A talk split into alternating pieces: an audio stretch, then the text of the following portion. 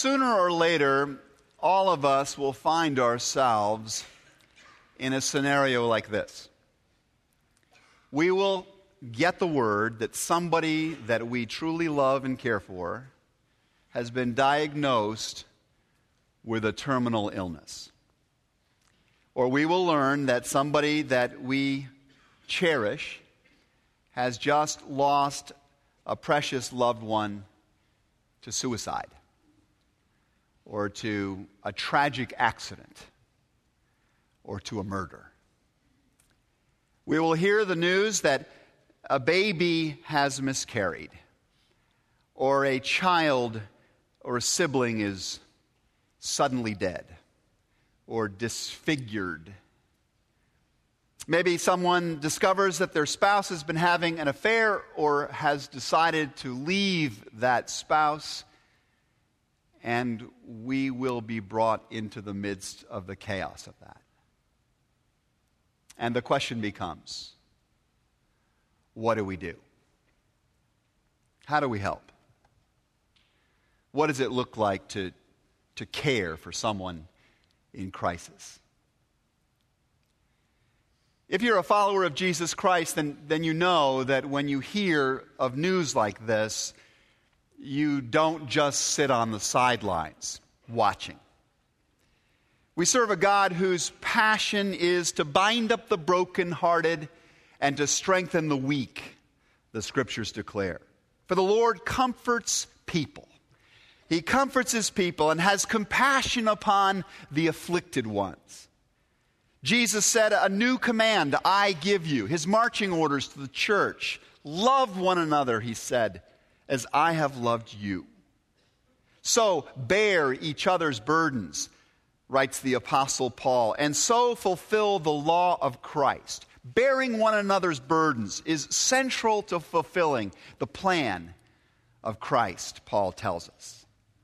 If we follow the God who the Bible reveals, then we know that when someone is in crisis, we're meant to help. The more pressing question, I suppose, is how? How do we actually do this? Or more specifically, how do we help without hurting? I asked this particular question because I found that, that rendering appropriate care in times of need like this is a very complicated business. For one thing, getting close to people in pain is a tumultuous experience for us. When I was a young pastor, I used to go to the hospital to visit with people. And, and, and I would go and I'd, I'd, somebody has just had foot surgery. And I would walk out limping. I'd suddenly be aware of this pain I had in my own foot. I'd walk out feeling sick from having been with somebody who was sick. I would be with people who were grieving, and I would go around feeling sad. I would, I would visit somebody who was dying, and I would be suddenly filled with all of these fears about my own mortality. And I've never gotten over it. I've never gotten over this experience. I can't talk to a, a couple in marital crisis or, or in parental chaos and not feel pangs of anguish about my own family situations and the needs and worries about my own marriage and my own kids. I can't, I, I can't come alongside somebody who's dealing with some painful result of their own sinful choices and not find myself filled with worry about my own unresolved sin. I have never been able to help somebody without hurting, without feeling in myself something of the pain of human loss and brokenness. I hear others talk about maintaining professional distance from the pain of people in need, but it's very, very hard for me to get there. And I'm not sure that as Christians, we're ever really supposed to get there. The Apostle Paul says love must be sincere. And by that, I take it that he means there are things that look like love that are not it that are not sincerely love in the way that uh, God has in mind. Christian caregiving is not a clinical act. Christian caregiving is not something we do from an emotional, professional distance. It is sincere, as in deep and true. It's a sincere entrance into the emotional uh, complexity and the confusion of somebody else's pain, and it is bound to ruffle you up if you go there. In other words, if you're going to get down in the ditch with someone alongside the Jericho Road, as the Good Samaritan did in Christ's famous parable, you're going to get your hands bloody. You're going to get your knees dirty, as, as Jesus himself did, as he got down into the ditch of human experience. If you're going to help people pass through sin or sickness or even death itself, you're going to be pierced by the pain of these things as well as Jesus was. In that sense, I suppose the deepest kind of helping almost always involves some measure of hurting. And we have to be willing to sign up for it. Maybe that is why some people only sign up part way. Maybe that's why some of us uh, resort to what I will call safety strategies when it comes to responding to the news that someone else that we care about is in crisis.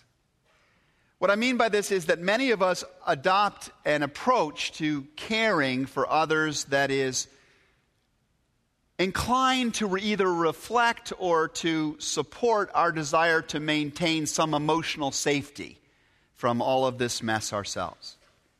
And while that is very understandable, as I've confessed in my own experience, the chief problem with these strategies I'm about to enumerate to you is that they actually hurt the very people we intend to help.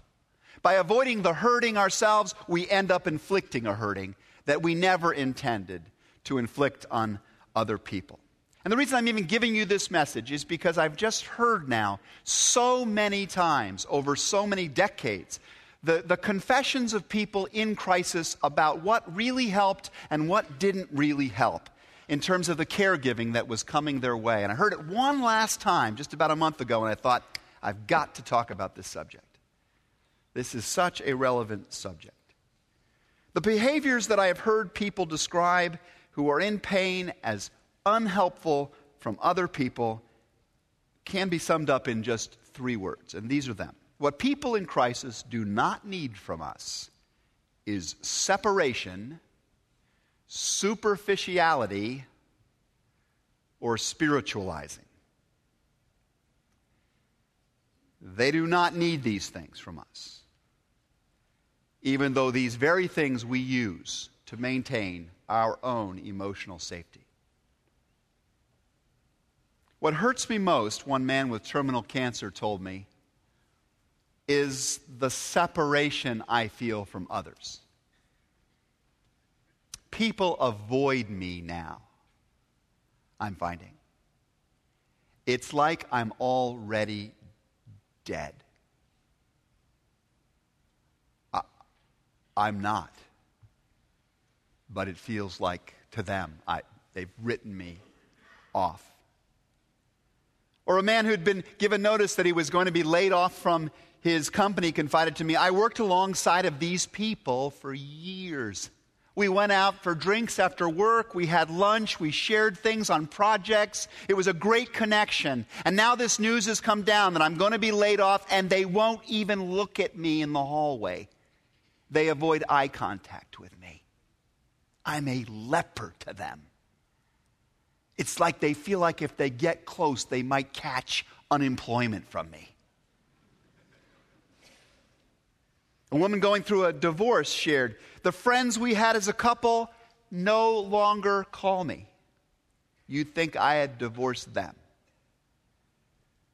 It is awful enough to have your health or your job or your marriage die. It is agony, an unnecessary agony, to be separated from the living.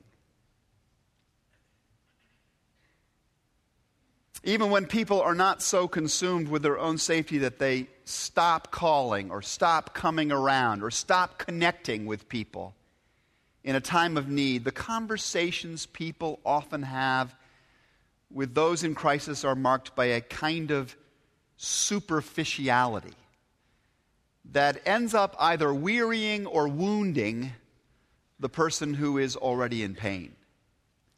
I talked a couple of months ago with a dying man who said to me, What really kills me is how many repetitive, repetitive surface conversations I have. I'm more aware than ever before, he said to me, of what constitutes surface and what contents, con, uh, consists of reality. And, and, it's, and it's so much surface stuff in these conversations that I have. I am so tired of answering people's questions about my chemo treatments and about the nature of my condition. Were they not listening the first 30 times I explained it to them? And he was talking about his own siblings, who every time they met him always wanted to go back to talk about this kind of clinical, soup, you know, give us the detail. And it was just wearying. Or they just want to talk about the bears and the weather, he said. I love the bears. The weather's not great, but there are deeper things I wouldn't mind talking about. Like that I'm scared to die. And that I'm I struggle to even believe in God right now and about all the things I'm going to really, really miss.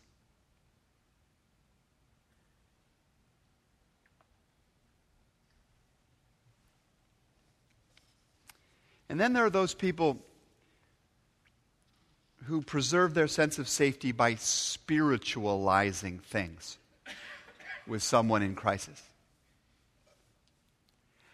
I guess God needed Joe up there rather than here. Guess he needed him more in heaven than here raising the kids. Or, or, God must really have a whole lot of confidence in your faith to let you go through this kind of thing. I mean, He says in His Word, He'll never give you more than you can handle. He must think you can handle a lot. That must encourage you. Or, you know, God never closes a door without opening a window someplace. Have you heard somebody say something like that? Have you said something like that? The Apostle Paul declares in Romans 12 that we should never be lacking in zeal, that we should keep our spiritual fervor serving the Lord. I love that verse. I, I wrote it out. I put it up on my doorway in seminary. It was my theme verse all through seminary. In another translation, never flag in zeal. Be aglow with the Spirit. Serve the Lord. We're meant to do these things, to be this way.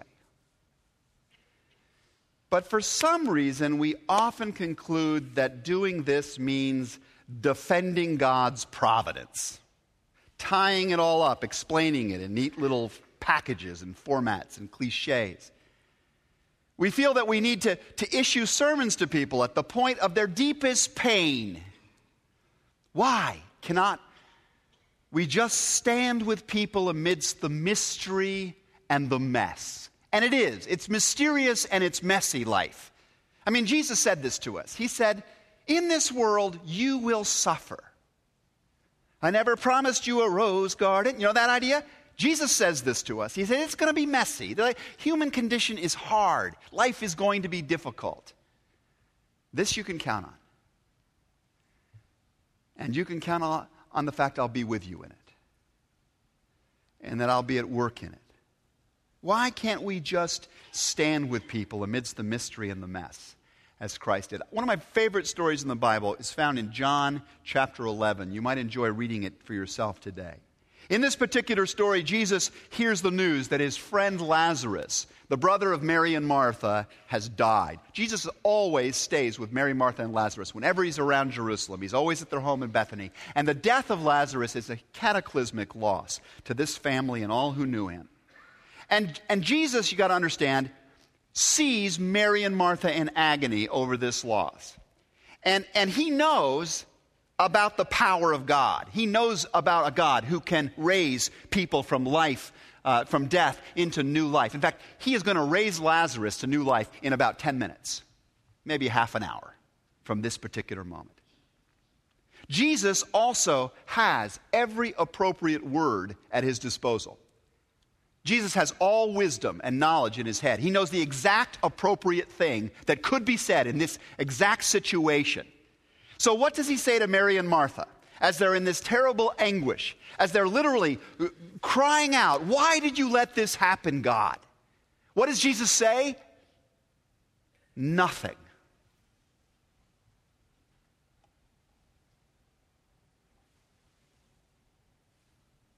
Jesus wept.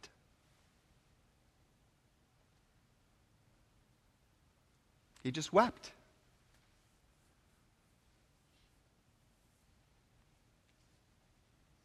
If we want to offer meaningful help to people in crisis, then we have to be open to taking into our flesh the pain, as Jesus did. We have to push past the temptation to separate ourselves to remain at the superficial level, to try and keep things at a distance by spiritualizing it all. We need to surrender our emotional safety. Once we've done this, we can begin to demonstrate to other people a more sincere kind of love. And Romans 12 in these verses goes on, I think, to give us some, some strategic help with this some sincerity strategies, as it were, that can enable us to give people the kind of care they need. St. Paul says that if we want our love to be sincere, then we ought to hate what is evil and cling to what is good. What's going on in the midst of pain and suffering is a great clarifying about things for people. Most people who are, who are in the midst of suffering will tell you that things get clearer. It becomes more obvious what matters and what doesn't.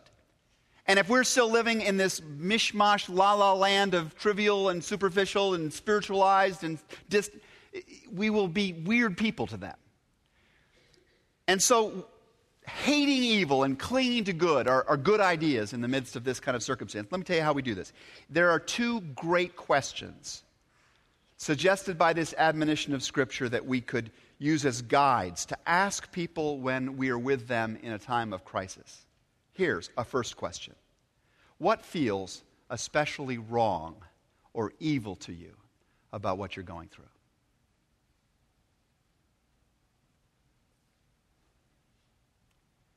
Talk about that with me. People need permission to talk about the darkness. They need to be given an open door to describing their experience of, of darkness and evil, even if it doesn't feel safe to you to listen to it. They need to know that you hate what they're going through. You, you, you agonize, you hate that they're going through this kind of pain.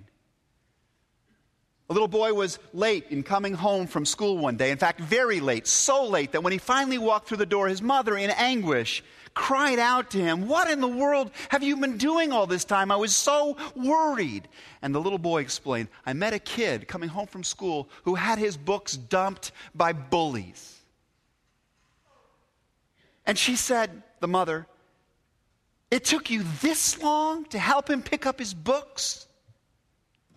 And the little boy said, No. It took me a very long time to help him cry.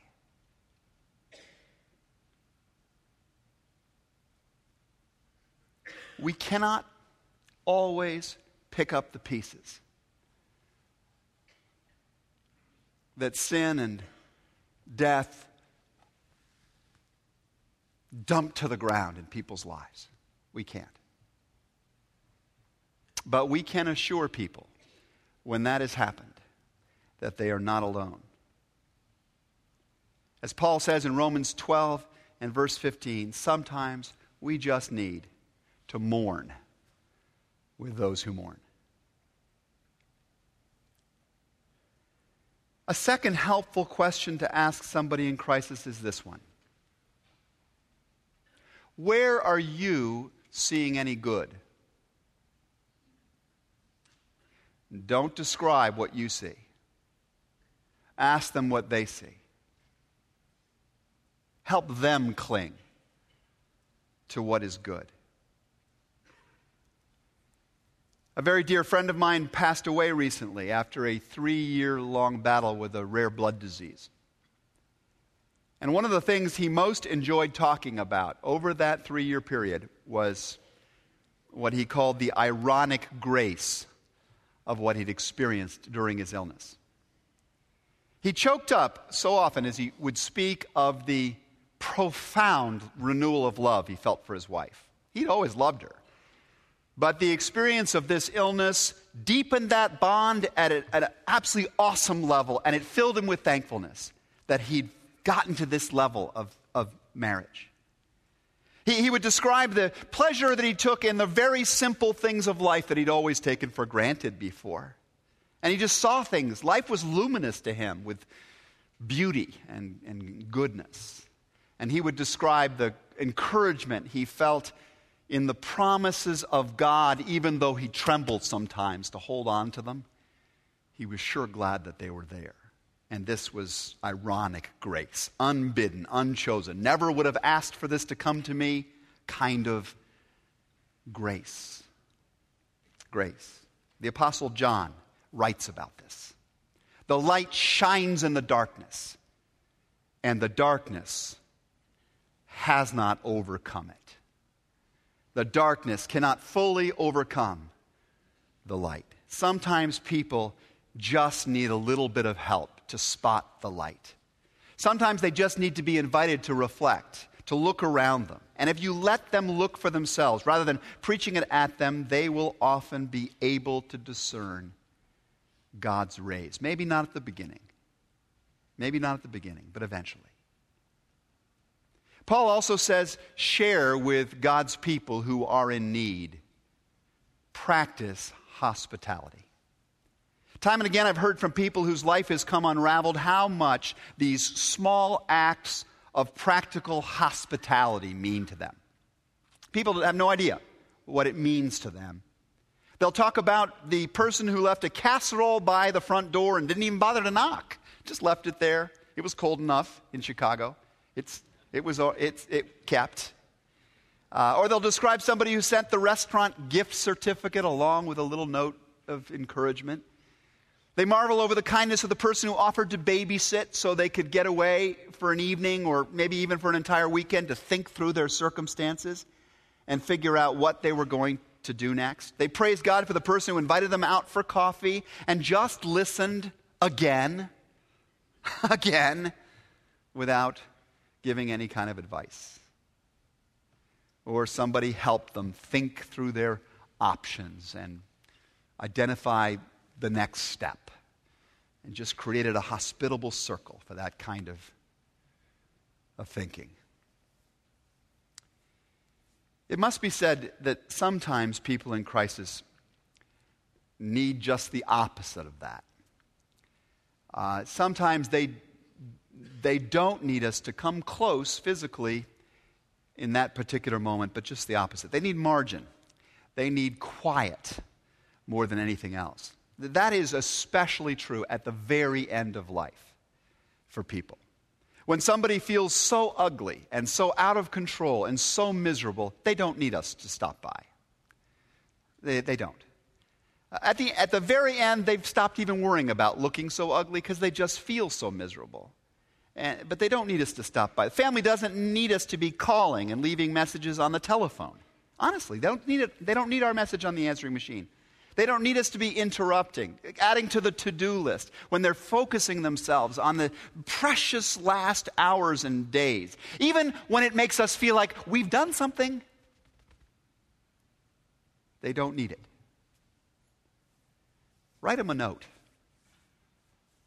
Call a month after the funeral or three months after the eye of the storm has passed. They will need a friend then when the shock wears off. if you want a sincere love to be felt by someone in crisis, be devoted to them with brotherly love, writes Paul. And then here's the key part honor one another above yourselves. The number one mistake that we often make when trying to render care to someone in crisis is that we do what makes us feel better rather than what would make them feel better. And if you haven't picked it up already from what I've been saying here today, this is a complicated business. When to come close, when to give margin, whether, whether to, to, to talk or whether to listen. It's a complicated business. It requires discernment. So here's the simple solution to that ask them what feels like help. What would feel like help to you right now? And then honor those wishes. Most of you are probably aware by now that the Chinese word for crisis is formed by the conjunction of two characters one that means danger, and the other that means opportunity. Howard Clinebell, the father of modern pastoral care and counseling, whose words are also quoted on the cover of your bulletin today, says this A crisis is more than simply a time of danger, pain, and stress to be endured. A crisis is also a turning point, a growth opportunity where persons move toward or away from greater personality strength and wholeness. It's been my experience that we often do not know why God allows the breakdowns people suffer. I suppose we know it on a grand level. We're, we know that sin and, and, and, and suffering are part of a fallen world. But we don't know enough, frankly, to make us content or to answer the questions for everybody else in the time of breakdown. But what we do know it, is that these experiences of breakdown often become, when yielded to God, breakthroughs. They become seasons of ironic grace. And this is why, as we minister to one another in times of crisis, we are to be joyful in hope, patient in affliction, and faithful in prayer. Being joyful in hope does not mean putting on a smiley face and glossing over suffering. It means being one of those steady people that folks in crisis can lean on as you lean on God, because they don't know how to lean on Him, they just hurt too much. Being patient in affliction means being one of those people who aren't surprised when the grieving keeps going. When it goes up and it goes down and it turns and it goes on and on, and they don't seem to be getting over it. Being a person who is patient in affliction means one who understands that loss is a long journey.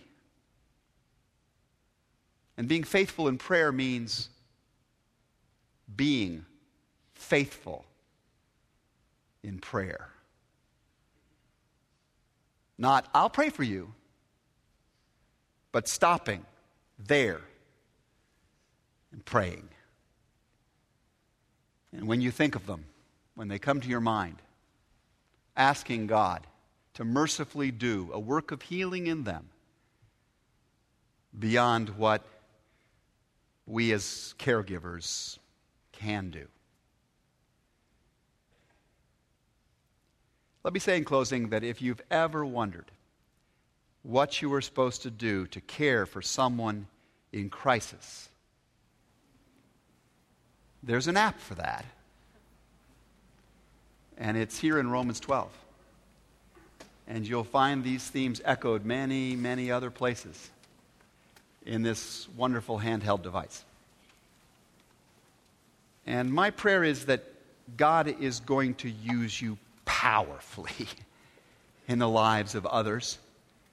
In some season of need that may be out there right now or will be coming your way in the days ahead, I pray that God will help you to be one of those people that others find to have a penchant not so much for safety as for sincerity. That you will be one of those people that can show them the love of Jesus. A love that is truly, beautifully, wonderfully, mercifully sincere.